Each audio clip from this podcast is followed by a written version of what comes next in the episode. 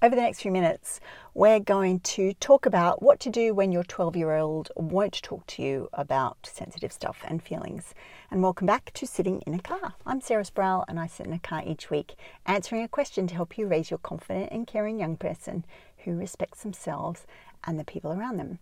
And the answer for today's question comes from the Courage Pillar inside the Evolved Family Method. And the Courage Pillar has 16 strategies. I don't even have enough fingers to put up for 16 strategies, all about connection and starting conversations and um, how we help our child feel heard and encouraged to continue talking to us. Um, we don't have time to go into all of them, but let's focus on one because sometimes the priority in our parenting um, has to be about understanding um, what our child needs from us. Uh, if we want to stay connected with them. So, um, oftentimes, when um, parents and other adults who raise children have a question about this thing that you know their 12 year old isn't talking, they will do things like um, say, teenagers teenagers don't want to have anything to do with parents anymore. It's just all about what their friends think, and maybe have maybe even give up on trying to talk. Um, a parent might try and just ask questions to make their child talk and only get one word answers back. Um, sometimes, if this issue is happening in a family, a parent might wonder, and I don't know about you, but this is absolutely very familiar to me, wonder if it's all our fault. Like, oh, what did I do last year? What have I said? What have um, what what is wrong in our family? Maybe it's because I made the wrong decision about screen time, or a few months ago I said no to whatever those new expensive shoes my child wanted to get. You know, and we think about all the reasons why we might be having this stuck communication uh, between ourselves and our 12 year old. Um, we might feel sad and regretful uh, about the state of our parenting. And you know what? I understand why you would feel like that. I completely understand why I have felt like that in the past because um, parenting is a lifelong journey. Uh, it's a lifelong lesson. We're constantly learning as we go. And there are times in our parenting where, and I'll speak for myself here and just use I pronouns, where I have made decisions and moved forward in my parenting and then learnt something about that a few months later and realized that was wrong. So, for example, uh, let's just talk about something here that I feel regret for is using the timeout step when my kids were small. I've done a lot of work on learning about polyvagal theory and connection and the nervous system and what nervous systems need to be calm. Nervous systems do not need isolation and the timeout step, even if, uh, you know, labeling it as just give yourself some time to calm down. You know, so that's one of those things that I look back and go, oh, no, I wish I hadn't done that. I know better now, so I do better. But there may be something in your mind that comes to you when your child isn't talking to you that you realize you could have done better in the past. It's absolutely normal to have those feelings and to feel regrets. That's part of being human and part of parenting. So, what I've learned is that when we are stuck because our child won't talk to us or we're um, swimming around in the sea of sadness and regret about past parenting decisions, it is a sign that the courageous tongue tied parent effect is in full play because the regret and the sadness limits our ability to move forward, take courageous action, um, acknowledge the past, and then make a decision about how we can make it better right now in the present. Remember, we mostly haven't been given very high level connection skills, skills around um, around sensitive stuff. We haven't been taught that. It doesn't get taught in schools. Uh, the families we were raised in probably didn't know any of these things either. So it makes absolute sense that we're in the position we're in now. So, in this episode, you're going to learn what to do if your 12 year old son or daughter or whatever child you have has zero interest in talking about um, anything remotely sensitive or to do with feelings. And so, the idea is we can move from the courageous tongue tied parent over to building our evolved communicating family. Point number one it's time to think about collaboration culture. You might be thinking, what is collaboration culture? I've never heard of that before. It's the idea that we challenge the past ways that family families run essentially. You may have been, and I absolutely was, brought up in a family that the adult or the parent knows best. It might not have been said exactly like that. I know best. I'm the adult. You need to respect what I'm saying.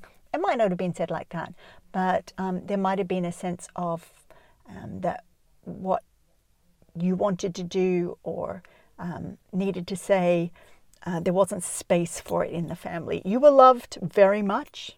That, there's no question of that, and your parents were doing the best they could, but um, there wasn't space for um, you to develop and speak up for, and for it to be respected about what you wanted. So, a collaboration culture in this sense will look like um, asking for our children's opinions and ideas about things and taking them into account when we are making um, family decisions and family plans. Now, I'm not talking about like, should we remortgage the house or um, even where are we going go on holidays, though you may have a collaboration culture around that. But it's much more about um, the parent's role is being to provide safety and care for a child. But the way that happens is open to interpretation. So, for example, my job is to make sure the house runs smoothly and it's relatively tidy. And um, my job also as a parent is to ensure that my children grow up learning how to run a house and um, with the understanding that they have a role to play in keeping a house tidy. That is the goal. But how we get there to that point is open to collaboration and interpretation. So I don't make a plan for this is the way I'm going to teach my kids how to do these things. More so, I tell them that my job is to teach you how to run a house so that when you leave, you are independent.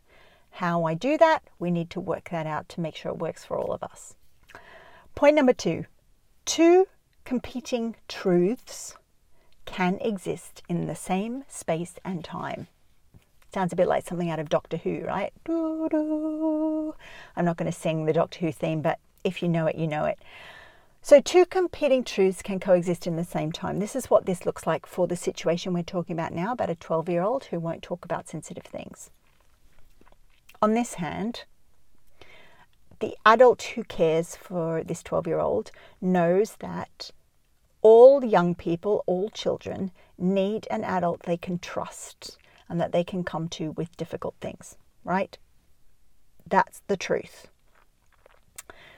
Over here, the other competing truth in this situation is that he does not feel comfortable talking to us or you or whoever it is about sensitive feelings or whatever. Right? So here are the two competing truths. He doesn't come and talk about things. We know that young people need adults that they can turn to if things are going pear shaped or even if things are going wonderfully. So those two truths can coexist in the same space. And when we understand that and we can see what the two competing truths are, then we can move on to step three. Step three it's important to create a way to talk about these two competing truths. We don't pretend they don't exist, but we bring them into a conversation. So there is a template inside the Evolved Family Method, which um, is what the Evolved School is based on, and it's called the, let me get my, my notes up, the um, Family Meeting Agenda. And the Family Meeting Agenda is a running sheet of how to have a meeting or a conversation about two competing truths where something needs to change. So the example we're using in this episode is that um, our 12 year old needs support and um, we need to show up so that he understands that he can come and talk to us no matter what. He doesn't do that at the moment, and he has certain levels of privacy that need to be res- respected. So, using the family meeting agenda would look like going to him and saying, We have a little bit of um, a situation in our family at the moment. I can see really clearly that um, you need privacy around how you feel and um, and and your you know private stuff that's going on. At the same time, I'm responsible to make sure you have all the information and support you need to grow up and be able to make good decisions. So we've got these two situations and we need to come up with some sort of solution or change in our family so that you can have the privacy you want and I know that you are supported have the information and support that you need to grow up to make good decisions. Um, and usually in my family anyway, we use the language, um, so we, we need to have a family meeting.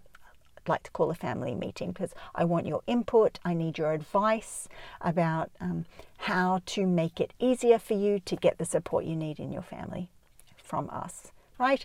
And our child will probably say, I don't want a family meeting. I don't care about a family meeting. And we can just be very clear in saying, um, I'm the adult and I'm responsible for your care and I respect your need for privacy and at the same time right? So it's and at the same time. These two things are equally true.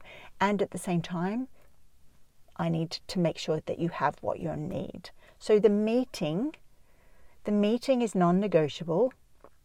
How the meeting happens is absolutely negotiable, but there needs to be there's sort of like this drawing together of there's this moment in time where these two competing truths are going to clash heads and we're going to come up with lots of different ideas of how we can meet both the needs of both the people involved in this situation. And the family meeting agenda um, helps you do that. Um, I'll run through it quickly by the end of, because I know this um, this episode is getting a little bit long and I don't want to overwhelm you. But the steps are: state the problem, the two competing needs, call a meeting, gather ideas and solutions about how to meet the two competing needs, select a solution, together that is not just the adult saying okay we're going to try this because everyone will have different solutions that work best. We're going to try and find something that everyone is happy enough to give a go right?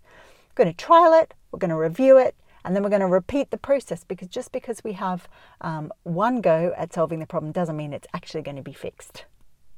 So you've just heard um, what to do if your 12 year old has zero interest in talking about sensitive stuff or feelings um, with you um, but this method doesn't help unless you have um, the ability to sit with really complex feelings um, and manage to deal with um, conflict. And not all of us have the ability to do that. Inside the Evolved Family Method, we have the um, the kindness pillar, which helps us develop all the internal strategies that allow us to show up in complex situations. Each episode of Sitting in a Car is different and focuses on a different question and a different pillar inside the Evolved Family Method. And if you would like to get um, episodes of Sitting in a Car sent straight to your inbox, uh, I would love to support you and do that for you. If you head on over to the link that's somewhere around this video or maybe in my bio, the link is sarahsproul.com forward slash car. You can put your name down and I will do the rest of the work and make sure you get these episodes every week. And so that's sitting in a car for another week, where I've answered a question to help you raise your confident and caring young person who respects themselves and the people around them. Bye for now.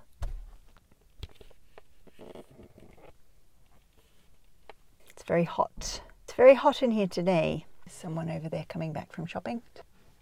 Oh, oops, no, let me just